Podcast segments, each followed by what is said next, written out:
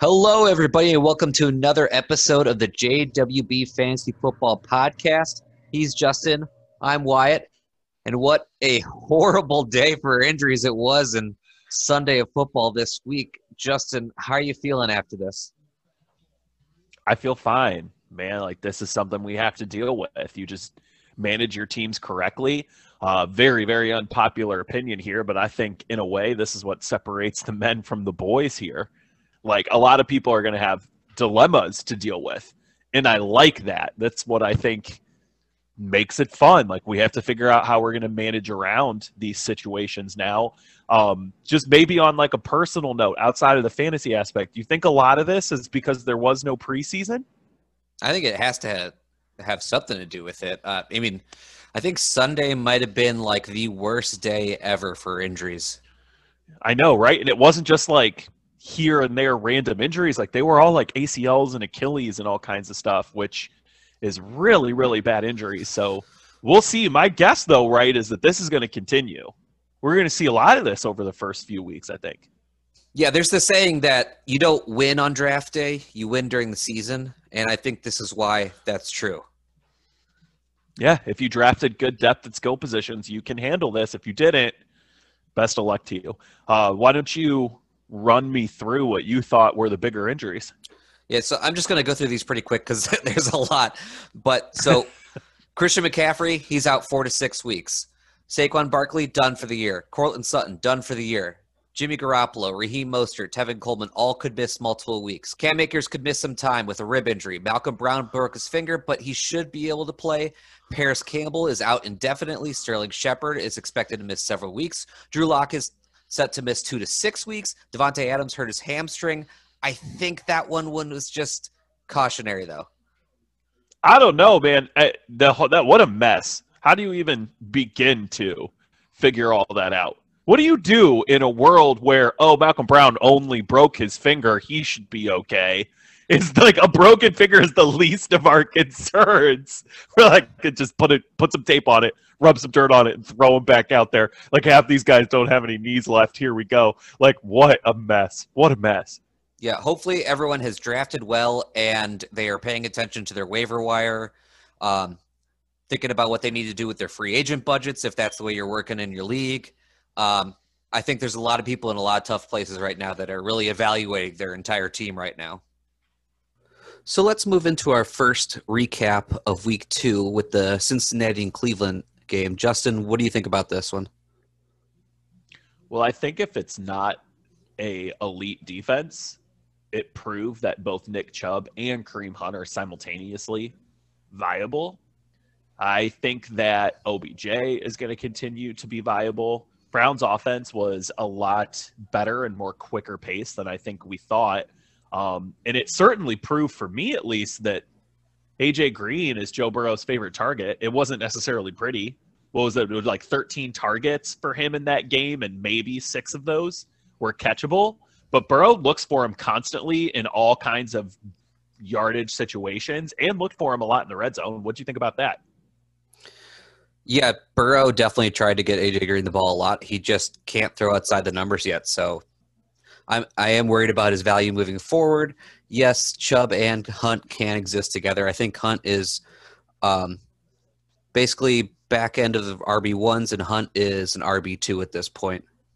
I agree with that. I think then too, in respect to AJ Green, that I found myself thinking like now this week as they head into a game with the Eagles, like, oh good, now I know I can sit him because he's going to be up against Slay. Burrow might have tight windows to throw into, and that's probably not going to work. But that's okay for a guy who, if you did it right, is your flex or your fourth receiver. I think it's nice to know that he's going to be a target monster, and if you just want to play him in the three or four extremely easy matchups that the Bengals might have, then you're good to go.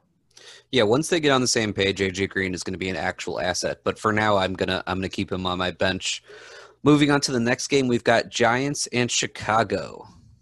Yeah, I can't believe that very intelligent people ever looked at either of these two guys and thought they were franchise quarterbacks. It's remarkable to me that Daniel Jones and Mitchell Trubisky played each other. Um, from a takeaway standpoint, sure, it sucks that Saquon Barkley's gone. Uh, I don't think there's a lot else going on there. You're right though. Those those QBs, they're just they are not not good at all. There was a lot of hype for Daniel Jones this year, but we're seeing that he's just not accurate. He's not careful with the ball. He constantly turns the ball over. Uh, I don't think you can ever start him at this point until we see him start to play better. Yeah, I thought David Montgomery looked good for what that's worth. I mean, we expected big things out of him, but we're definitely getting more comfortable with playing him week in, week out. Some of the hesitation that we may have had about whether it was okay to believe that he was going to be better than last year might be going away. Uh, and on the other side of things, a- Anthony Miller had a terrible day. And I had remembered specifically talking to you about that, that at some point I, I thought about even including him in my flex don't column because everyone was so hyped up on Anthony Miller after week one and everything that he did, he did in the fourth quarter when the Lions had essentially lost their whole secondary. So even in a team like the Giants, who don't have a great secondary, Anthony Miller was useless, and Trubisky kind of looked more like Trubisky. So we're back to can you play David Montgomery and can you play Allen Robinson, and everything else is a void. I think you have to look at David Montgomery as an RB two moving forward, which is way we had him to during the draft season before his injury to start the season. We knew he was going to get volume, and if, if he's going to continue to play like he did on Sunday, giddy up. The next game we've got is Detroit and Green Bay. This might not be the most popular opinion, and I may regret saying this later, but I'm going to go ahead here and say, as my takeaway and moving forward, I think that without Davante Adams, both Valdes-Scantling and Lazard are useless. I think they need Davante Adams on the field to be viable. So I'm a little iffy on that going forward. I do think that, not that this is news to anybody, that Aaron Jones is amazing and his touchdown regression was as overblown as you spent all offseason saying it was. Uh, but in terms of maybe looking at people who are playing a lot of daily fantasy, that without Davante Adams, it, you're really going to see a ton of Aaron Jones going forward. Um, Detroit, it's a hot mess. I, Patricia can't possibly keep his job much longer. It's they're just another team where now week in week out, I have no idea what to predict for them. If they're going to be good, if they're going to be terrible, what running back is going to get the most touches. It's just a disaster there from a fantasy standpoint and kind of from a football standpoint. Uh, I think in the right matchup, I still like Stafford when you can play him but my confidence in Detroit is is waning heavily after weeks one and two. Aaron Jones is basically the wide receiver two for Green Bay. He might even be the wide receiver one now at this point. And I'm trying not to take victory laps too early into the season, but I'm feeling great about you know talking to him up all season. Detroit, uh, they're going to get Kenny Golladay back, so hopefully that's a boost to that offense. But I think maybe just without Golladay, they were just they were just hot garbage. Yeah, our next game is Jacksonville at Tennessee. What a shootout this ended up being. Yeah, and you know what? That was a definite surprise. I thought it was going to be a slow, methodical game, and it was anything but that. Uh, now, I think this might be one of the more interesting games of the week. Chark is appearing to be matchup proof. I think treating him as a flex receiver is now stupid. He just needs to be in your lineup as a wide receiver, too. Uh, if you can do it against Tennessee, you can do it against anybody. Minshew looks like you got to play him every week unless you're sitting on one of the top five quarterbacks. Corey Davis looks like he's going to be viable week in, week out when people like A.J. Brown are bagged up. Jonnu was amazing. He needs to rise to the level of a tight end one, and I can't believe people are not treating him like that. And lastly, James Robinson is looking like he's going to be a week in, week out back. So a lot of people that I didn't think had the greatest matchup here turned in extremely good games. Yeah, what a surprise from Jacksonville. They were talking about this team being an 0 16 team going into the season, and Minshew will not allow it to happen. I think you're right. I think he has to be looked at as, you know, basically a top 10 QB rest of season. James Robinson looks like he's a legit RB2 at this point. DJ Chark, he only got four targets, but he caught all of them for 84 yards. A lot of offense in that passing game. The next game we're going to talk about is Minnesota and Indianapolis. Uh, Nyheim Hines was quite disappointing. That was a quite. big takeaway for me. even though I had even you know I hadn't even gone as far as writing about him. So uh, who knows? I thought I really thought that he did profile as like the perfect back to be back there with Philip Rivers, but uh, Taylor looked as good as we think he he could be. He's definitely going to be a guy that you're going to want to make sure is in your lineup going forward. Uh, could be a very attractive daily fantasy play as well until his price catches up to some of the better veteran guys. Uh, Minnesota, I don't know, man. It didn't look very good. Almost everybody had a terrible game, with the exception of Dalvin Cook, who had a terrible game until he scored at the very end. So I think this is another situation where, as I watch Buffalo play a lot, I'm starting to wonder if Stefon Diggs is a substantially more talented player than I gave him credit for when he was with Kirk Cousins, and that that offense has lost a huge element that's making them just inefficient and woeful across the board. Uh, I think a lot of the work they did that was good was against garbage time in Green Bay. So I kind of now I'm going to need a couple of weeks to evaluate whether or not there's any pieces in Minnesota outside of Dalvin Cook that are relevant. Yeah, this was basically just a lost game for Minnesota. I don't know what happened to Kirk Cousins in this game. I I know the Colts have a great defense, but Kirk Cousins probably had the worst game of his career on Indy's side, the biggest takeaway you spoke about it with Jonathan Taylor getting all the work and looking good doing so. And also, how about Mo Alie-Cox with the five receptions for 111 yards? I'm curious to see if he retains his job when Jack Doyle gets back, if he's going to play like this. Yeah, you're right. Our next game is Buffalo at Miami. Speaking of Stefon Diggs. Yeah, I I had an absolute blast watching Air Allen and Stefon Diggs just play it out. D- Diggs is incredible. It's it's tough for me to put this into words, but I still feel like I'm watching the same Josh Allen that I watched just sling the ball with just his eyes closed, saying prayers against the Texans in the playoffs last year. But like now Diggs is out there to go get those balls and make him look good. And it was extremely impressive. Uh, on the other side, I thought the Dolphins are looking competent. They're not going to be great. They're not going to be terrible. But if Fitz Magic can kind of be as steady as he was for large parts of this game against a really good Buffalo defense, like we're going to get to keep talking about guys like Parker and Williams and Gesicki being relevant plays. But – my my biggest takeaway of this game overall is that Stefon Diggs needs to be in your lineup every single week, week in, week out now. Yeah, Josh Allen, I think, is still the same guy that we've seen in years past. It's just now that he's throwing the ball 40 times a game, he's putting up these huge numbers. He was always capable of making these big throws.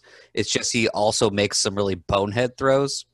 But like you're right, now Stefon Diggs is there to almost like bail him out in some situations or make certain plays even better than they were going to be. I'd like. I'm curious to see when they play a real defense because they haven't played one yet. It'll be interesting to see what happens when they when they get into a, a real matchup there. They have the Rams this week. Yeah, you're right, and it'll be interesting to see what happens there with Jalen Ramsey against Stefon Diggs and Aaron Donald coming up through the middle. How they react to that. Before you go on to Miami, let me ask you a question. We're now two weeks in, and I feel like I haven't heard any positive or negative talk about Moss and Singletary. Are they just negating each other? I think that's what it really is at this point. They're splitting all the carries. They're basically splitting all of the passing down work. Unless one of them scores, it's just not quite enough because Buffalo's been throwing the ball so much. For Miami, we got a Fitz magic game, essentially. So we got a good amount of offense going on there, but I don't think we can count on that every week. Uh, you could say this was a revenge game for him, but th- you could say that for 10 other teams in the NFL as well. Uh, my big takeaway for Miami was Mike Gesicki with a huge game, eight catches, 130 yards, and a touchdown against a team who has been very good against guarding tight ends. We knew the volume was going to be there for Gesicki in this offense, but we didn't know that he was going to be as good with the targets this year. The next game we've got is San Francisco and the Jets. Yeah, what a unfortunate football game this was for all parties. Uh, the Jets are horrendous, benched them all except for maybe Crowder when he comes back. The 49ers are probably going to be horrendous, and you got to be real careful. I am a little bit excited just to see what McKinnon can do, since there is now a very good chance that McKinnon is going to get to do a lot going forward. But the the story of this game is just that San Francisco lost a ton of relevant pieces, and it's a shame to see that. And then on the other side of that, San Francisco could have lost 13 more players, and they still would have beat the brakes off the Jets. Yeah, I, I said this last week. The Jets are the worst team in football. Uh, don't don't play anyone on them. I thought you could trust Chris Herndon because the volume could be there, but it's just it's not happening. For the 49ers, yeah, I'm interested to see McKinnon. I'm hoping he gets a big role, and I want to see what he does with it. Kittle should be back too, so that will be a boost for the offense. But it's looking like we're probably going to have Nick Mullens at QB, so you know he performed all right in his time when he had to start previously. Um, I'm still not going to come off a of Kittle at all, and I'd probably be flexing McKinnon coming up this week. Our next game is the Rams at Philly. Interesting game all around. Kupp was a little bit better than expected for most people who are not you. Woods was about as expected, given he was going to see a lot of Darius Slay. Malcolm Brown was useless, but was also hurt for parts of this game. Uh, Cam Akers went out early, and all this allowed Henderson to have a perfectly fine game, and now he is the running back de jour on the waiver wire for the week. Again, exercise some caution there. Uh, they are going to go up against Buffalo, and we don't necessarily know who is and isn't going to be healthy for the Rams. Uh, on the other side, I don't have a ton of takeaways for the Eagles, man. The tight ends are still good. Even though Goedert didn't produce for you this week, he had enough targets to do so. It just didn't work out the way it did in week one. Uh, and then my other big takeaway, I think, is that I'm starting to learn that Carson Wentz is not that great. I don't think you can play Carson Wentz anymore. I don't know if we get to play him this season because I don't think this is injury related anymore for you know the, the offense. I think this is Carson Wentz now. I think something something is off for him at this point. I I don't trust him at all. Miles Sanders looked good for his first game back, though, so no worries there. Tight ends, you're still starting them. It's just, I don't think you can play Wentz at all. The Rams, Tyler Higbeast coming through big True. that team. Big game. Well, what one we were ex- hoping to see out of him because last week was a little bit disappointing. So I'm glad we got that game from him. Goff had the big game, throwing all those touchdowns to the Higbeast. Darrell Henderson, I'm really interested to see what he does against Buffalo this week. Our next game is Denver at Pittsburgh. Yeah, so I thought after their performance against Saquon Barkley that Pittsburgh was just going to be that team you could not play a running back against and was very, very heavily uh, in my article and on Twitter telling people to stay away from Melvin Gordon. Melvin Gordon had a perfectly fine game. So there is still something to be said about volume and not having Philip Lindsay there and being the only guy allowed him to have a much better day than I expected. Uh, now moving forward, I think with no Sutton and no Lock, the passing game is in trouble. I don't think I would want any part of Jerry Jeudy or anything like that. Uh, on the other side of the ball, the Steelers are gonna be up and down and have good games and bad games. They're not the Steelers of old, and we all knew that. But this does reinforce that in particular. Um, and I think for people who may have been worried about James Conner, it, it wasn't just the fact that Conner had a, a perfectly okay day for you, but Benny Snell wasn't really involved in the committee type approach that we thought we might see out of them. Uh, and that does mean a lot if you're a James Conner owner. Yeah, for the Broncos, um, I would still probably play Melvin Gordon next week, uh, just based on volume. But I'm probably staying away from the rest of the players on that team. Maybe Jeff Driskel in two QB leagues. Uh, he was a serviceable quarterback last year when he was forced into starting duty. For the Steelers, I'm not quite ready to say this, but I think Diontae Johnson is the actual wide receiver one for that team. He's led them in targets both weeks now. He had a much better game than Juju did this week, though Juju had a much better game last week. Um, I think Big Ben just likes Diontae Johnson more. The next game we're going to talk about is Carolina and Tampa Bay. Uh, yeah, loved it. Watched most of this game. It was on TV down here in South Florida, Wyatt, and it was fantastic to be able to see it. Um, a few things that I think are important. One, I hate that I have to say this, but go ahead and drop Gronkowski. He looks like he's going to be useless at this point. Um, other big takeaway in terms of Tampa Bay for me, the big one is that now I think we really have to exercise caution in the backfield. The Ronald Jones truthers were out in week one and they, they were getting killed in week two. I made a joke on Twitter that I'm going to stand by that for all we know, the skeleton of LeSean McCoy is going to go for 30 points in week three and everybody's going to want to bury Fournette. I think the point here is that you just don't know what you're going to get out of the Bucks backfield yet. And I'm not ready to have Ronald Jones get all the work in week one and then turn around and say he's dead because Fournette had a good week two, and vice versa. I just need more time on that. On the other side of the ball with Carolina, I have to think that receivers are going to take a tick up for them with Christian McCaffrey out. Uh, I thought Teddy Bridgewater looked fine given some very difficult circumstances. So his ability to get DJ Moore the ball, even in tough coverage, was really good. Um, and I haven't really been able to place. So here's where I want some input from you. I haven't really been able to place how I feel about Mike Davis now in coming weeks. For Mike Davis, I really wasn't expecting much from him if he was thrown into duty, but he had eight catches in this game, so I looked think, good. So I think you actually can trust him. Uh, I probably wouldn't play him as anything more than a flex for the for his first game to see what happens, but I, I would not feel bad about flexing him at all. Um, running backs on the other side, I think they're going to at least give Fournette the chance to have this job in the coming weeks. Um, but with Arians, you just never know at all. And Tom Brady's day looks bad on the box score, but he had a lot of drop passes from his receivers. He actually had two drop touchdowns, so his day would have been a lot better uh, if those were completed. And those weren't really on him. They weren't. One was from Scotty Miller early, uh, and then at the end of the game, uh, LeSean McCoy had one right on his hands that he let go. So you're right. His day could have been substantially better. Also, one last thing, I want to make sure that I get this out there. I think Robbie Anderson is just a wide receiver too moving forward. If they're going to throw the ball this much and Teddy Bridgewater is going to continue to go deep to him like this, you got to play him. I think you're right about that for sure. Our next game is Washington at Arizona. Yeah, it was a really fun game, huh? What Kyler Murray is just a hell of a fantasy quarterback and a hell of a guy to watch. Week He's something else. Out. Yeah, uh, DeAndre Hopkins has done things that I never expect a wide receiver to do to that offense.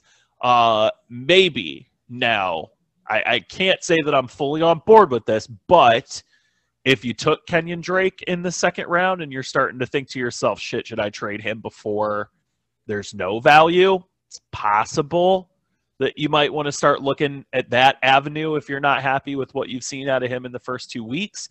Uh, on the other side of the ball, I thought Washington was pretty interesting. You know, they're going to have up and down weeks. I think I learned that after what they did to the Eagles in week one. Um, but I do think that Haskins, although he's not a viable fantasy play, is certainly going to turn some other people on that team into interesting enough plays. Uh, and McLaurin seems very safe regardless of matchup. For Washington, nothing has changed for me. Terry McLaurin is great. We kind of knew that. Uh, Dwayne Haskins is showing that he's able to give him the ball enough that he's uh, very productive, so that's great to see. Antonio Gibson is still bordering on startable. He got the touchdown this week, which was great, but he is still in a backfield share. So, and yeah, Kyler Murray, he is something else. And you're right, DeAndre Hopkins having a great year. Kenyon Drake, I you know I would stand pat if I was a Kendrick, Kenyon Drake owner. He's still getting all the carries for that team. It's just a touchdown thing at this point. Let's move on to Kansas City and the Chargers. Yeah, from the Kansas City standpoint, don't panic. The wide receivers didn't look great for two and a half or three quarters of this game, and then all of a sudden it got turned on at the end. Uh, I think there was a stat at some point that the only wide receiver who had caught the ball, like at one point in the first half, was Robinson. Everything else was either a running back or Kelce. Um, and you're going to have some weeks like that. I discussed after the Thursday night game against Houston that you may see Sammy Watkins go crazy and then disappear. Mecole Hardman might go crazy and then disappear. It's going to be up and down with the guys who aren't Tyreek Hill. It, it is what it is there. Uh, on the other side of the ball, I think Herbert makes all of the assets in uh, the Chargers offense better. Uh, but I think Keenan Allen improves with Herbert under center. Think Hunter Henry stays the same or gets marginally better. The big story for me, if you can kind of elaborate here, uh, is that if I'm an Austin Ekeler owner, I'm happy with what I've seen in the first couple weeks, but I am starting to worry about if at some point the work they're giving to Kelley is going to start to decrease Ekeler's production. Is that fair? I think it is fair. I am worried about Kelley eating into Austin Ekeler's production. Joshua Kelley had 23 carries on Sunday to Austin Jeez. Ekeler's 16, but Joshua Kelley only had 64 yards and Ekeler had 93. Uh, Ekeler had more than double the average per carry than Kelley. It's just I I don't know why. I, I don't know if they just like wanted that bigger, more powerful back uh, in the second half, but it didn't work. So I I'm starting to think Anthony Lynn is not a, a very good head coach. He even came out and said that if Tyrod Taylor was healthy, that they he is their starting quarterback, which is just a horrible decision after watching Herbert play and play well in his first NFL start against the reigning Super Bowl champions. The next game is Baltimore at Houston. I kind of reflected on some highlights and on the box score and thought that what I had feared about Houston's offense not really being that good is looking pretty true. Watson seemed to have a very a pedestrian game. Same with David Johnson. Will Fuller got hurt again. And before that, was not having a great game when he was on the field. Uh, and on the other side of the ball, the Ravens looked about as good as I think we expect them to look. I think it was close in the beginning, right? But then once they started to pull away, there was no turning back. Um, the one thing that did really alarm me was their backfield usage. I don't feel good about that. Um, what did you get out of this game? This was just a classic Ravens game. Uh, the defense brought a ton of pressure. Deshaun Watson uh, was never comfortable in the pocket, and the Ravens just ran the ball nonstop. Other than that, uh, you know, this is a pretty basic game. I guess you could be a little bit disappointed in some of the Ravens passing game, but really that's just because they only passed the ball 24 times. Yeah, Mark Andrews had a terrible game, huh? Yeah, just the one catch, but it was for 29 yards, but he only had three targets. Uh, you know, uh, Lamar Jackson just didn't throw the ball enough. Our next game is New England and Seattle. Uh, what a game. This was an excellent game. Takeaways abound for me here. Uh, apparently, Julian Edelman is a much better receiver than we all think he is if he's going to have a career day on the road in Seattle with Cam Newton. Uh, I'm hoping that you can reliably play him as a wide receiver too. Uh, so let's kind of see next week if this trend continues with Julian Edelman looking good. Um, there's no facet of the running game for New England that looked good. There was a very unfortunate circumstance that probably created a lot of the reason why that running attack did not look good, and that's terrible. Um, and then Cam Newton, honestly, I think you got to go trade him, right? Like there can't be that many people who are relying on Cam Newton as their quarterback. He should be a supplement to a better quarterback for everybody. You may want to trade that other QB and hold on to Cam Newton. I, There's put, no way. He Come put on, this entire offense like, on his back. I, I I think Cam Newton might just be here to stay.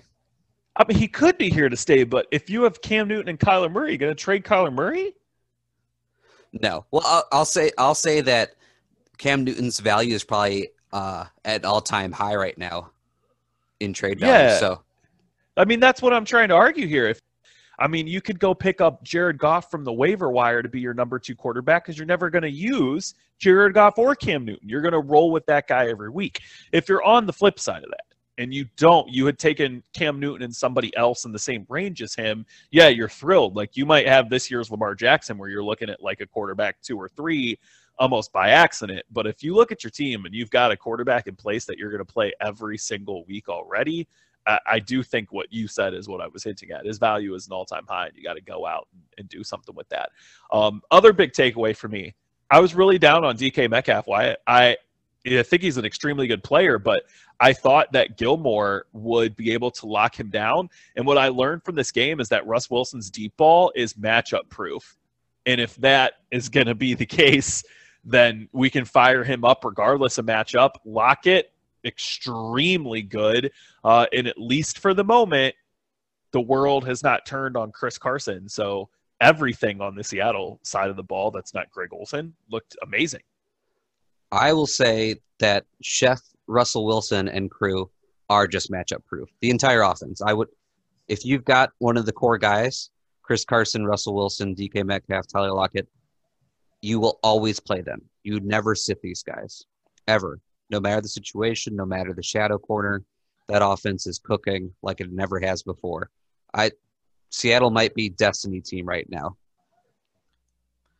And now our final game of the week, New Orleans and Las Vegas. Justin, what stood out to you here? A whole lot for this one, right? Uh, let's state the obvious. Drew Brees is bum, huh? I don't want to be too harsh on him, but he looked pretty much done to me, and that's not great.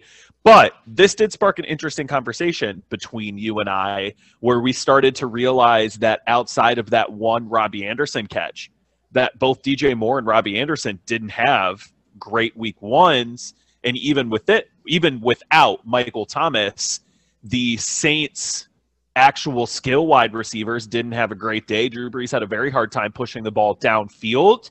So maybe the Raiders just have a better defense and, in particular, a better secondary than we thought. So I think if we find ourselves continuously revisiting over the next couple weeks wide receivers who are not having good games against the Raiders, we might want to find out if that trend becomes a more predictable pattern.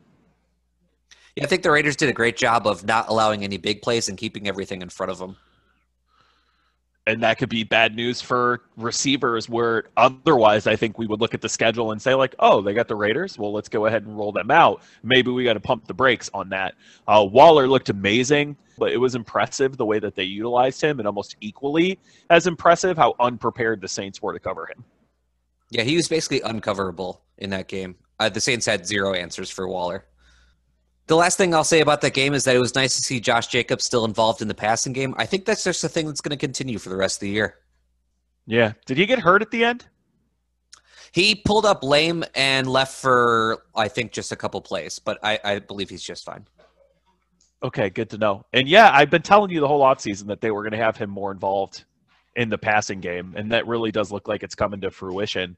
Hopefully, that helps people who have him in leagues that pay per catch to give him that extra little boost I was anticipating. Yeah, so why don't we move on to week three now? Our first game, Thursday night football, is going to be Miami at Jacksonville. This one's interesting to me because I think, you know, Jacksonville is like on this destiny tour right now with Gardner Minshew playing so well. And this is a very, very winnable game. I actually expect them to win against Miami. Uh, I think you have to be starting Gardner Minshew at this point. He's definitely a QB1 for me. DJ Chark apparently was limited in practice with a chest injury, so that's something you're gonna have to monitor. But if he's healthy, you got to play him. Uh, James Robinson, I think, has to be considered an RB two at this point. On Miami side, you can roll out Fitzpatrick if you are needing to stream a quarterback. He could see you could see some production there. I'm staying away from the running backs. I think I'm still staying away from any particular wide receiver unless we get like a full bill of health by, from DeVante Parker before the game. What do you think? I actually have no problem playing DeVante Parker or Preston Williams in this matchup against the Jaguars. I think they're both just about as viable as anybody else in that range is going to be when all things are said and done. And you know, I got to mention too, I actually really like Keelan Cole. Like really like Cole in this matchup. He has been produ- he's been producing. Yeah, depending on what your scoring system looks like, he's went for 15 or more both games now. And if Chark is going to be not on the field or on the field but limited, I think that does bode well for him. And it suggests to me, like you had mentioned, that Minshew is just got to be in your lineup at this point. I think if it is not Jackson, Mahomes, Wilson, Murray, Ryan, you know, maybe one or two other guys, that he's got to be ahead of your Drew Breeses, your Matt Staffords, everything like that. Uh, so let's let's roll them out, fire up Minshew, and let's go get it. One guy I did forget to mention though is Mike Gesicki. The Jaguars have actually given up the most yards to tight ends so far this year. So fire up Mike Gesicki for this week. Good call. The next game we're going to talk about is Chicago at Atlanta. We got Atlanta game again. I, you know, basically you play your guys when they're playing against Atlanta. They, like we said, they're basically the fantasy factory for both teams. I think you've got to be playing David Montgomery as an RB two. I think you still got to stick with Allen Robinson, though he's been very disappointing. But that's basically on Mitchell Trubisky. Maybe he can get things in line this week. Maybe we look at Anthony Miller in deeper leagues, but I think we've all kind of soured back on Anthony Miller. I actually read a stat. He, he's only run routes out of the slot so far. He, he is not lined up anywhere else. If he's not in the slot, he's not on the field, which is pretty concerning. Yeah, I'm not putting Anthony Miller into any any lineups at this point. Uh, for example, the game that we just called off of, Cole, Williams, and Parker are all ahead of Anthony Miller for me, and I don't necessarily know that I want to run Allen Robinson out ahead of a guy like Chark if he's healthy or Diggs if that's who I drafted as the receiver right behind him. On the other side of the ball, you know, I think regardless of whether or not Chicago has an average to above average defense, we're not worried about anybody on the Falcons side. Gurley's getting a run out. Ridley and Jones are going to be able to do their thing. Do we need to talk about the deep league or DFS appeal of Gage in this matchup? I think you have to start considering Gage as a possible flex option. Wow. Uh, it's just you know the results are there, and uh, I believe since Mohamed Sanu was traded last year, he's averaging it's either seven or eight targets a game, uh, which is wild, honestly. Um, I do think we need to start worrying about Todd Gurley though. Uh, he's basically been absent from the pass game, and if he's not going to get a rushing touchdown and he's not going to get passing work, it's not looking good. I'm not actually worried about him yet at this point. I think he was good in week one, and I think he was good in week two. He could have done a little bit more with the opportunity, but the opportunity certainly seems to be there. Uh, I think this is a good litmus test for him. But if I have him and I'm relying on him as my running back too, I'm not benching him this week unless I've done something like pick up James Robinson, who has just already proven in two weeks that he's going to get a ton of volume. I can't think that there's a lot of teams that have better options than Gurley here, but who knows? I'm sure we'll hear from him on Twitter this week. I hope we do. Yeah, I, I am down a little bit further on Gurley. Not that I'm sitting him. It's just that like I think I'm further along in not being happy. Um, but hmm. also on Atlanta, obviously Matt Ryan, Julio Jones, Calvin Ridley. You're never taking those guys out of your lineup at this point. Next game we've got is the Rams at Buffalo. I'm really excited for this game because I'm excited to see Josh Allen face a real defense. Um, I you obviously have to stick with him. You're sticking with Diggs. I don't know if this is a John Brown game or not. Maybe if uh, Jalen Ramsey is having his way with Stefon Diggs, then John Brown might be the guy who picks up the slack there in the in the passing game for them. Uh, you just hit it for me dead on. We've actually yeah. been talking about that already a couple of times this week in various conversations that I do think John Brown is the main beneficiary here. And I would expect to see a healthy dose of Ramsey on Diggs. I still think Diggs is going to get his. He might just not have these 25 point games that he's had, you know, in the past week. But I, I'm with you. I'm excited to get a look at this. Any clarity you can give me about who's going to run the ball for the Rams? Uh, right now, I would be counting on Darrell Henderson, and actually, I think he's probably going to be a decent play because, like we were talking about, Cam Akers should miss this game, and Malcolm Brown is recovering from a fractured finger. I have to imagine Darrell Henderson is going to get the bulk of the work. So, I mean, the Bills have a good defense, but enough touches in that Rams offense, and I'm going to be interested. Now, on the other side, I don't think I'm playing Singletary or Zach Moss at this point. We kind of talked about it that I think they're kind of canceling each other out at this at this point. And I would expect that to really kind of rear its head in this particular matchup. Um, not playing Robert Woods this week. You on board with that? I don't know if you could take him out. Um, man, that'd be tough. Tre'Davious White so, is is very good. Um, but if we're following the same logic we went with last week, where we wanted to, we were uh, thinking about you know, sitting him against Darius Slay, I mean, I guess you have to follow that same logic here. Yeah, I, I also have been hearing a lot of people who follow the Bills more closely than you and I do tell me that part of the reason Gesicki looked so good last week is because they were banged up in the middle, like we talked about in the recap section earlier. And if the Bills are going to continue to have those issues right over the middle of the field, it suggests to me that Kupp and Higbee might be the main beneficiaries yeah. to pick up those plays that Gesicki was getting last week. Uh, so I'm definitely looking, especially for DFS purposes and for flex purposes, at what Kupp might offer me. Uh, and if Higbee could end up being the top tight end for this week again, if Gesicki can do it, Higbee's got to be able to do it. So that's what I'm really looking forward to. That's a good point. I think that makes a lot of sense. Uh, our next game is the Washington football team at Cleveland. Let's go, Cleveland. Hopefully, they can move to two and one for us. Uh, but on Cleveland's side, you've got to be having Nick Chubb and Kareem Hunt in your lineups if you've got them. I think they're probably just every week starters at this point, except for in uh, really bad matchups where we think they're going to have to play from behind uh, early and often. Uh, I think you want to stick with OBJ this week. Him and Baker got on the same page, and he honestly looked pretty uncoverable last week against Cincinnati. He should have had a second long touchdown if he wasn't held outside of that, I'm not liking what I see from Landry and Hooper at this point enough to want to try and play them. On Washington's side, you're sticking with Terry McLaurin. I don't think you can really ever take him out of your lineup. Uh, Dwayne Haskins might not be very good, but he's doing a good enough job of getting him the ball. And I think this might be an Antonio Gibson week. Cleveland has been good against running backs running the ball, but have been, been giving up a good amount of receiving work to running backs. So I think there's a chance here that Antonio Gibson kind of has his breakout game. All of that sounds pretty accurate and about in the same headspace that I'm in right now. Uh, I do maybe want to question you a little bit on the hunt portion. I have a team, for example, where I know for sure that Aaron Jones and Dalvin Cook are not coming out of my lineup any any reasons whatsoever. But there is a flex position where I currently have David Montgomery against what is a very soft Atlanta team sitting there. Should I be taking Montgomery out to play Hunt instead of him? Um, I currently have Dave Montgomery three spots higher than Kareem Hunt in running back rankings. I would stick with him. That game should be very high scoring. You can't go wrong, though. I'll say that. David Johnson's going to go to Pittsburgh. Is Hunt head and shoulders ahead of David Johnson this week? Definitely.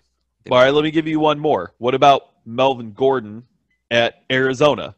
I have them right next to each other with Melvin Gordon, one spot really? in front of Hunt right now, because okay. of the Philip Lindsay injury and and uh, Gordon having that backfield to himself, even in a possibly tough matchup. I mean, we just saw Gordon in another very tough matchup give you a good day. Yeah. The next game we're going to talk about is Tennessee at Minnesota. Boy, do you think Minnesota can rebound from what the what they just did against the Colts? Because that might be the worst I've ever seen Kirk Cousins look. I think they can actually. I don't think it's going to be pretty or great. I think it'll just be steady. I'm not going to be reading the my boy Kirk Cousins is going for negative 20 with all the Scott Fishbowl hashtags on Twitter this particular Sunday, I don't imagine. That was very hilarious to observe in real time, though. Sorry if that happened to you out there. Uh, but I, you know, I mean, it's just, it's tough. Like I, I've started to talk a lot about how I, for years, maybe have criminally underrated Stefon Diggs, and watching him make Josh Allen look as competent as he's making Josh Allen look has me wondering if he was actually doing a lot more, even when he wasn't getting targets for the Minnesota offense, and I gave him credit. Now all of a sudden it's Thielen getting a ton of attention and a rookie who can't really quite hold up to what we're looking for yet.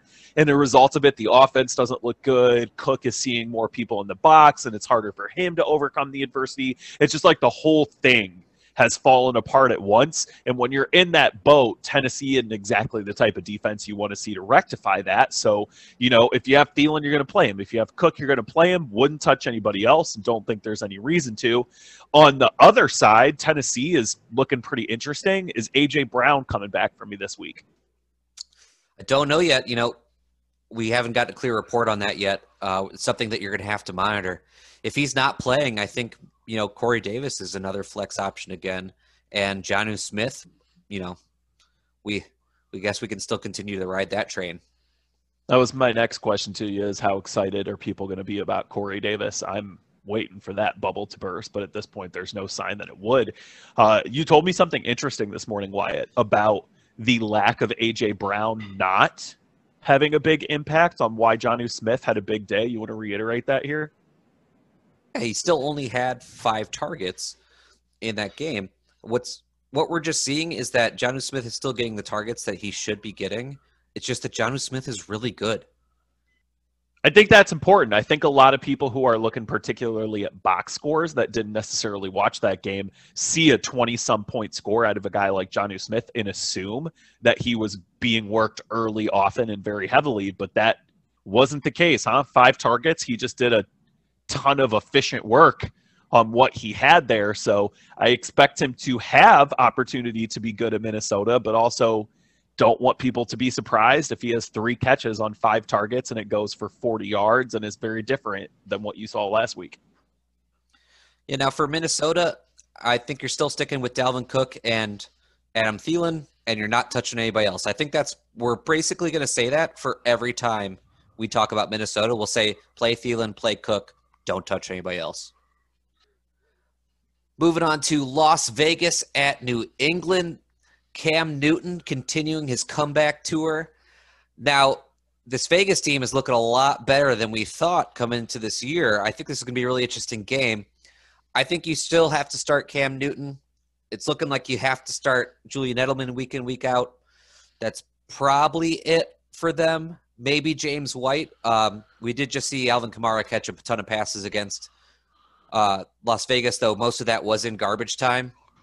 On Vegas's side, you're having Josh Jacobs in your lineup. You're you've got Darren Waller in your lineup. Again, I don't know if you can play anybody else. I think you're dead on. That's exactly right from the Vegas side. Those are the guys you're looking at, and you're not looking at anybody else at the moment. That might change later in the year. Now, Julian Edelman is a play of the week for me. Uh, and part of that is because I thought he was a play of the week last week, and he really rewarded me with his career day. The reason why I thought Edelman was going to have such a good game against Seattle is because they showed you in week one against Atlanta that they want to funnel everything over the middle and keep it in front of the safeties. That is exactly what I've watched the Raiders do for two games now. So I do think Edelman's going to benefit from that very heavily.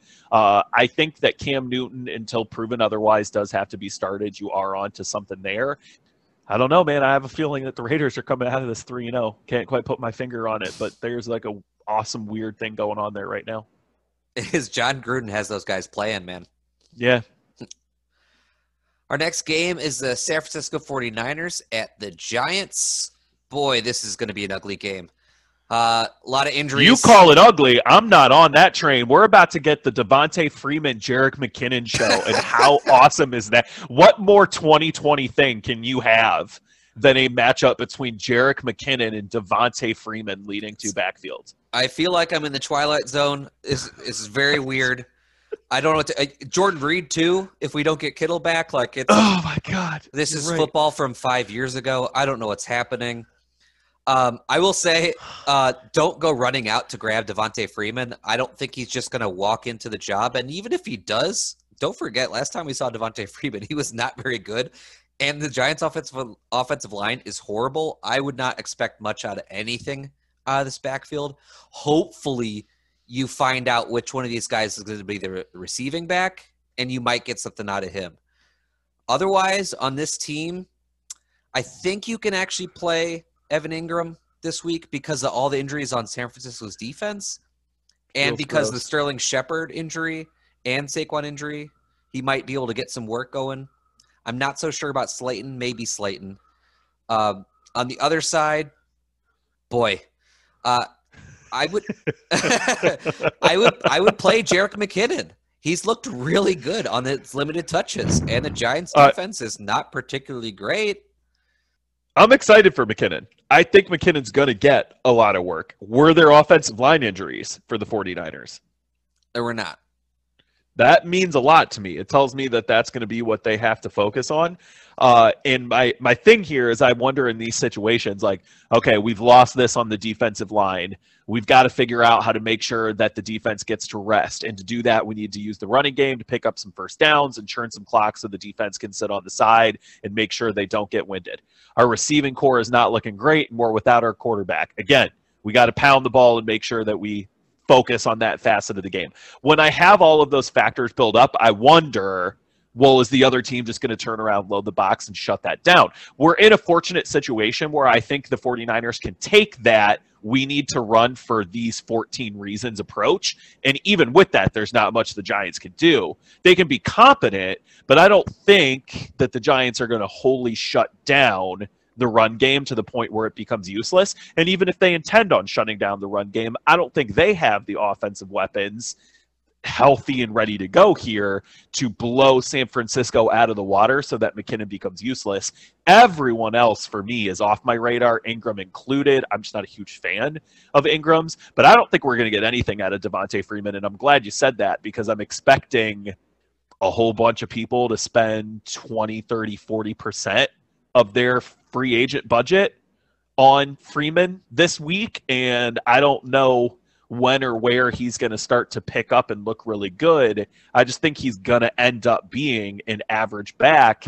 Uh, and unless I'm wrong, right? Like I can't look at him the way that I'm looking at James Robinson getting all the work or Melvin Gordon getting all the work in Denver.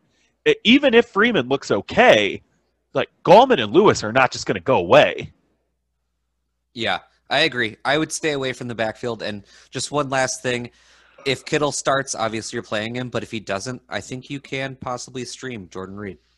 I, God, I agree. feels gross, but I agree. Moving on to Cincinnati at Philadelphia. Will the descent of the Philadelphia Eagles continue?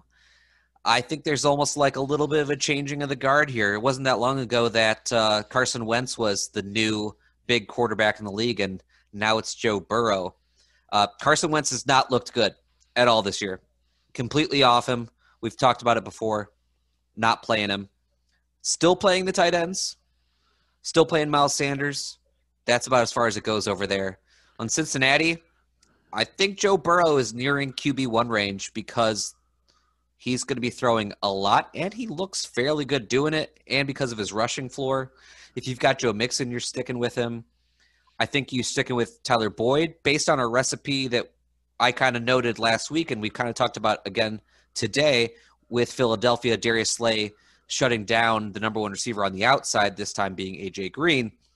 The slot receiver cannot work the middle of that field and succeed. So in this case, it'll be Tyler Boyd. So I think you can play Tyler Boyd this week, but I'd probably avoid AJ Green. Yeah, I'm with you. I think AJ Green is a guy who we're looking to see. Maybe this is like a big picture recommendation here, but if I see AJ Green come out with seven or eight more targets this week and not good results on those, he becomes a primary trade candidate for me on almost all of my teams. I had made the comment to you and then started looking into this throughout the week, Wyatt, that almost as he's going through his progressions, Joe Burrow, that when it's not there for him and he's not reading it. He's just throwing the ball away, but his throwing the ball away is a target that either gets caught by AJ Green or goes for an incomplete pass. It, it's not reasonably going to result in an interception. He's just trying to take these really low percentage shots as opposed to winging the ball 40 yards out of play. And that's very interesting to me because it suggests that their relationship is going to continue to improve. Um, but you're right, man. It is really interesting that if I break this down and I ask myself in fantasy terms, what color uniform is the top quarterback of this game wearing, orange or green? Definitely doesn't seem like it's coming from the green side. It'll be interesting to see how it goes. If Wentz cannot get himself back on track against this defense, you got to get him off your team by any means necessary. Drop him if you have to. Trade him for somebody's fourth running back, fifth running back, whatever. Just get him off your team so you're not tempted to keep playing him. I've been suffering from that myself. The next game we're going to talk about is Houston at Pittsburgh. On Pittsburgh's side, I like Ben Roethlisberger this week as a streaming quarterback. I think you kind of have to rely on James Conner still. I, with the way he produced last week, he looked healthy. So I think you got to continue with him. Diontae Johnson and Juju are both startable. I think they're going to be startable uh, every week. On Houston's side, you're obviously playing Deshaun Watson, though, you know, um, you're going to have to temper your expectations on him for this week. You know, he, he, he didn't look particularly good against Baltimore last week, and uh, Pittsburgh kind of has a similar defense to Baltimore with uh, in regards to what their strengths are. Uh, we had the Will Fuller disappearing act last week, so it's hard to rely on any particular receiver there. I don't like David Johnson this week. It's not looking so good on Houston's side. I think for me, the biggest thing that I took away from this previous Pittsburgh game was the lack of work for Benny Snell. Right? Like, again, I mentioned the recap that I thought the committee approach that was discussed this Sunday morning ended up being just a, a nothing burger. So, uh, James Conner should be fully playable in this matchup. We haven't really seen the Texans show that they can stop the running game. I, like Edwards-Helaire knifed him. Ingram was running 30 yard wildcat snaps through the middle of their defense. I have to imagine that Conner is going to give me a uh, competent score. Um, the idea that Johnson is slowly turning into the number one as Juju takes a step back, I think continues to come to fruition this week, as much as I hate to say that. Uh, and I think that's it. I don't even think I would want to play Deshaun Watson this week. I literally can't find a single person on the Texans side of the ball that I think is better than the majority of other flex options that would be within the same category. So I'm just going to go out and say avoid every aspect of Houston if you can. Yeah, I would not blame somebody for sitting Deshaun Watson for uh, a streaming quarterback. Like, say, if Gardner Minshew, for whatever reason, is still on the wire and you want to play him instead, I'm all for it. Next game we're going to talk about is the Jets at Indianapolis. On Indianapolis' side, love Jonathan Taylor here, but he's probably about it. I know that sounds weird because the Jets are not a very good team. You'd expect there to be a lot of fantasy options for Indianapolis, but with Parris Campbell out and T.Y. Hilton not looking very good, and Michael Pittman being a rookie, just kind of getting worked in, it's hard to really rely on any particular option in the passing game. But I'm thinking if it's going to be anybody, it's going to be it Mo Alie-Cox. Be Mo Alie-Cox. Yes, yeah. I'm excited about who, that. Who That's like the new good. tight end sleeper now. Yeah. So I think you're. I think you're exactly right. That this is going to be the big beneficiary for them. I'm excited to see how that goes for him. Uh, I don't know what the hell happened to Nyheim Hines last week. We'll see if he gets any work. I don't think you can put him in your lineup for this week and risk taking another zero while you find out if he's going to be relevant or not. So I do. I had a lot of questions about what things are going to look like for this Colts team. We should have mentioned coming off of this discussion a moment ago with Deshaun Watson that there's every reason that Philip Rivers is a viable streaming quarterback for this week as well. Um, on the other side of the ball for the Jets, the Jets will probably show up and play a football game, and uh, that's the end of that. Let's move on. Yeah, my analysis for the Jets for this season, I think at this point, is stay away. Don't like next, yeah. Not, oh, nothing. I mean, Braxton Berrios came through with a decent game for them last week, but like, are you no. going to put your faith in Braxton Berrios to win you? No, week? no just stay away, guys. It's I no. feel I feel I feel bad for Sam Darnold because he's in this situation, and he, I think he's actually a good player. It's unfortunate. I feel bad for all of them. I cannot believe what is this? this is now why at ten o'clock on Tuesday night that you and I are recording this show. Adam Gase is still employed. Why? It's crazy. I have no idea. Uh, quick tangent. Chris Herndon has pass blocked more than any tight end during pass routes so far this year. The only reliable option for Sam Darnold is being kept in into block. That's all you need that to makes know sense. About, about Adam Gase. all right, moving on to our next game. We've got Carolina at the Chargers. I'm excited for this game because I think this is going to be a interesting test for the Carolina offense going against a team with a real defense with some seriously good corners to match up against DJ Moore and Robbie Anderson. I actually kind of like Mike Davis as a flex here because I expect Teddy Bridgewater checked down to him a good amount. He had eight catches um, in this last game in relief for, for CMC. Uh, I think you still have to play DJ Moore and Robbie Anderson because, well, look at what they've done. It's hard to sit either of those guys at this point. On the Chargers side, It'll be interesting to see which quarterback we get. It should be Justin Herbert. I don't know if we're going to get Justin Herbert. I think if it is Justin Herbert, that's great for the offense, and it makes me like basically all the pieces. I agree with that. The issues that I've had the whole time with Mike Williams and Keenan Allen went away right away. With Herbert, we'll see what develops there. So you and I are just going to have to caveat that at this point that Allen and Williams are absolute plays if Herbert's the quarterback. If not, then I don't know. Then you got to evaluate it on a case by case basis. Uh, outside of Ekeler being a stud, we think Josh Kelley's going to have some good value, maybe score even in this matchup. I think Joshua Kelley is definitely a flex at this point. Um, he's getting a lot of work. He hasn't been that efficient with his carries, but he is getting a lot of work. And Carolina just continues to give up rushing touchdowns. So you have to imagine he's going to get one, and Ekeler will probably get one too. Yeah, that's kind of the thing about Josh Kelley in particular that makes me nervous as a multiple Ekeler owner, but excited as somebody who owns Josh Kelley in other places, that they have been committed to keeping him involved when he hasn't been real efficient. So if at any point he starts to improve upon that a little bit, you got his role should feasibly expand even larger. So if there was ever a matchup for him to take advantage of it, this is the one. And we just watched both Ronald Jones and Leonard Fournette be extremely good against uh, the middle, the teeth of the Carolina defense running between the tackles. So it does kind of suggest to me that this would line up for Kelley to have a great day. Our next game is Tampa Bay at Denver, where we're going to get Jeff Driskel starting at QB. And I know people are going to hear that name and go, who? But Jeff Driskel has actually been a productive fantasy quarterback when he's been thrust into starting duty. He had three games for Detroit last year where I don't believe he finished worse than QB 15.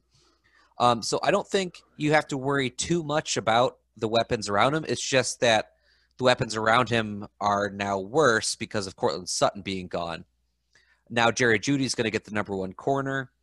KJ Hamler is going to have to be involved more. I think that person who actually benefits from this is Noah Fant, who's been playing really well.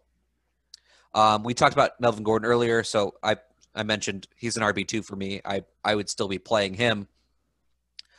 For Tampa Bay, I don't know if I want to start Tom Brady anymore.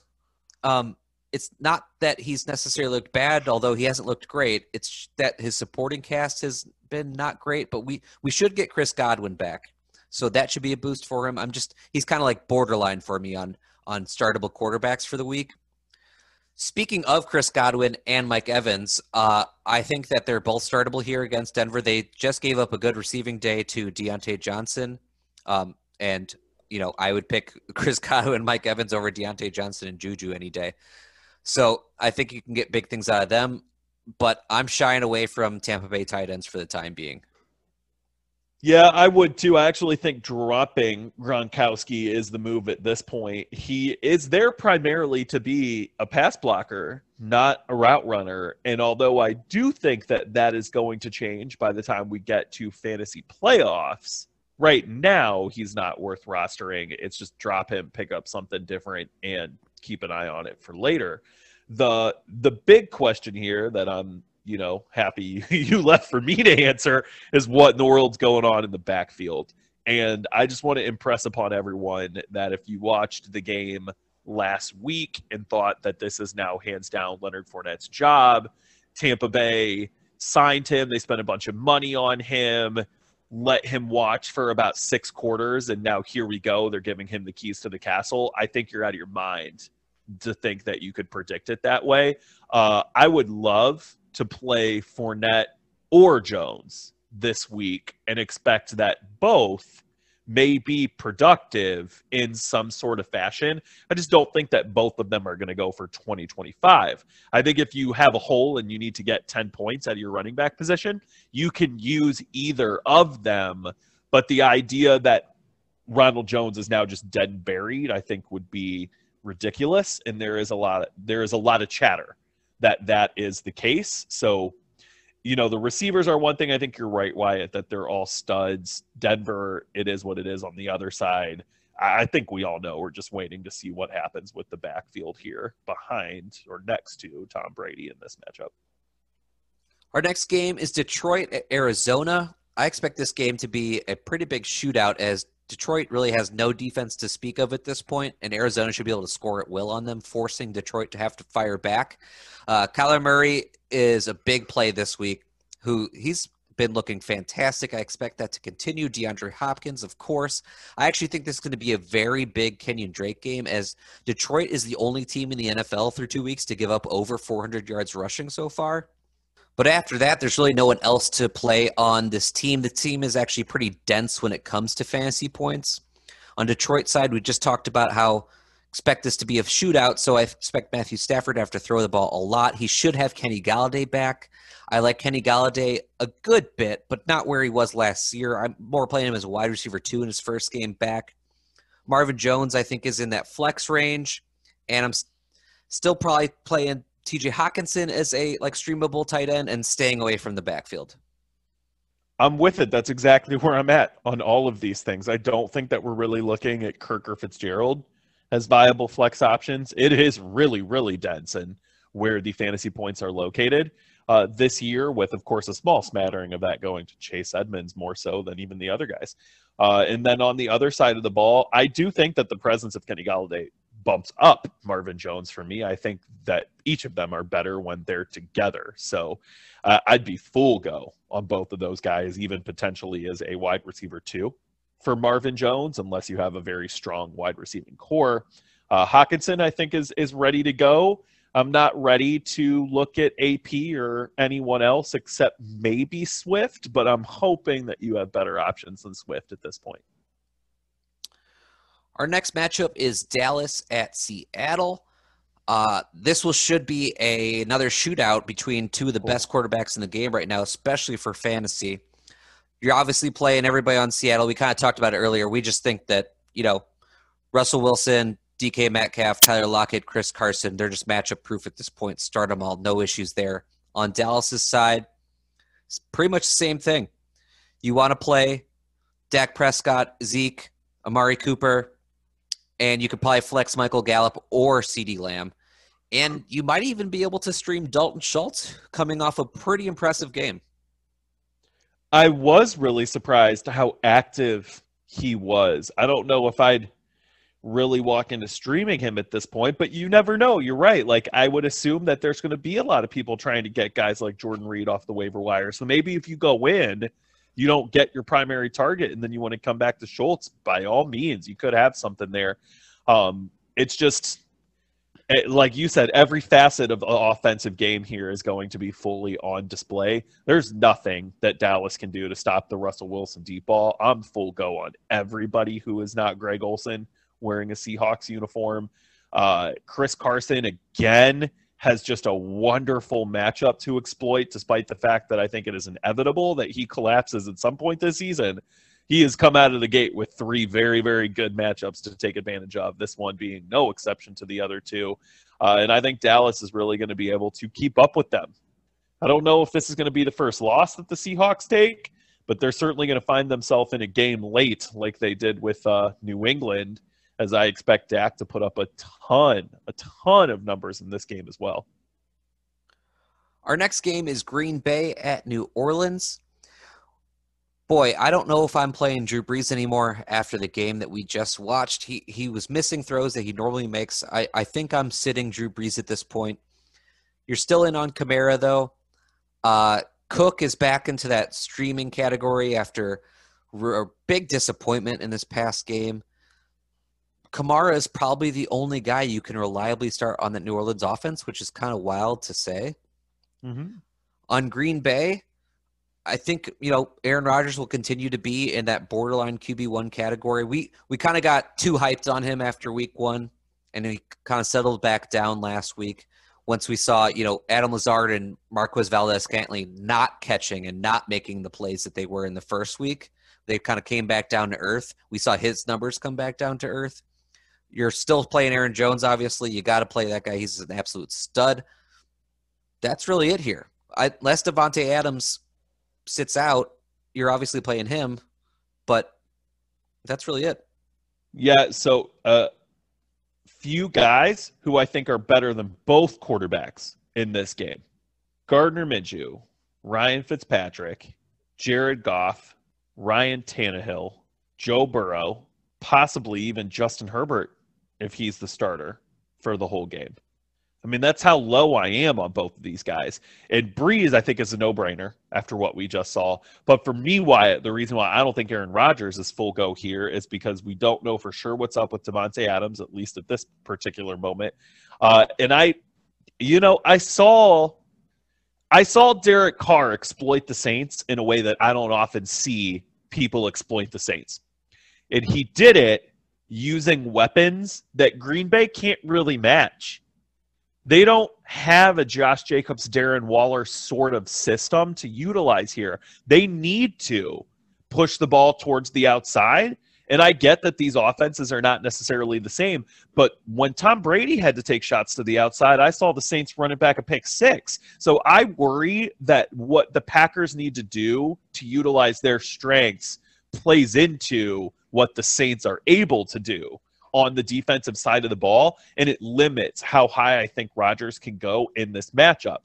I also think, if we're really being honest here, that these teams should be able to self recognize with good coaching staffs that Aaron Jones on one side and Alvin Kamara on the other side is what drives this matchup more than anything else. And if that's going to be the case, we might see a surprisingly limited amount of offensive snaps for both sides in this game as I don't think Green Bay can really stop Kamara, and I don't know that the Saints can really stop Aaron Jones, at least fully stop him. So I worry about how much offensive opportunity there's going to be for the weapons on both sides of the ball here. So this is one of those really interesting Sunday night games where I look at Drew Brees and Aaron Rodgers and the Packers and the Saints, and I'm excited about that matchup. But if this turns out to be like a 2017 slow, methodical slugfest, I, I can see it going that way. Our final game is Kansas City at Baltimore in what should be the, one of the best games that we've had so far this year. I think on both sides, you guys got to play your guys. You're play on Baltimore. You're playing Lamar Jackson. You're playing Mark Andrews. You're playing Marquise Brown. You could probably still play Mark Ingram. On Kansas City, you're playing Mahomes, Hill, Kelce, CEH. I, I, even though both these teams have good to great defenses in the case of Baltimore, I think you just got to continue to play those guys. I mean, they are who they are for a reason. They're on these big explosive offenses because they are matchup proof. So everything you're saying there, I think, is completely accurate. Uh, this is to me destined to be another repeat playoff game that we end up seeing later. You're right. Like I, I asked you this morning, Wyatt should should I be trying to take Tyreek Hill out of my lineup to play Stefon Diggs, given that Baltimore has such a good defense? And the answer to that, after we talked about it, was obviously no. Like he belongs in there for a reason. So this is just one of those things where, for both sides, maybe with the absence of Mark Ingram in this conversation, um, your studs are your studs, and everybody else doesn't rise to the level of being evaluated as playable. So at Mecole Hardman, Sammy Watkins, Gus Edwards, and J.K. Dobbins. Those are all full no's. I think in this matchup, there's no reason to take a risk on them. Uh, what can you say to people who have Mark Andrews and might be worried about what they didn't see any of last week? I wouldn't be worried at all. Uh, very low passing volume in that game.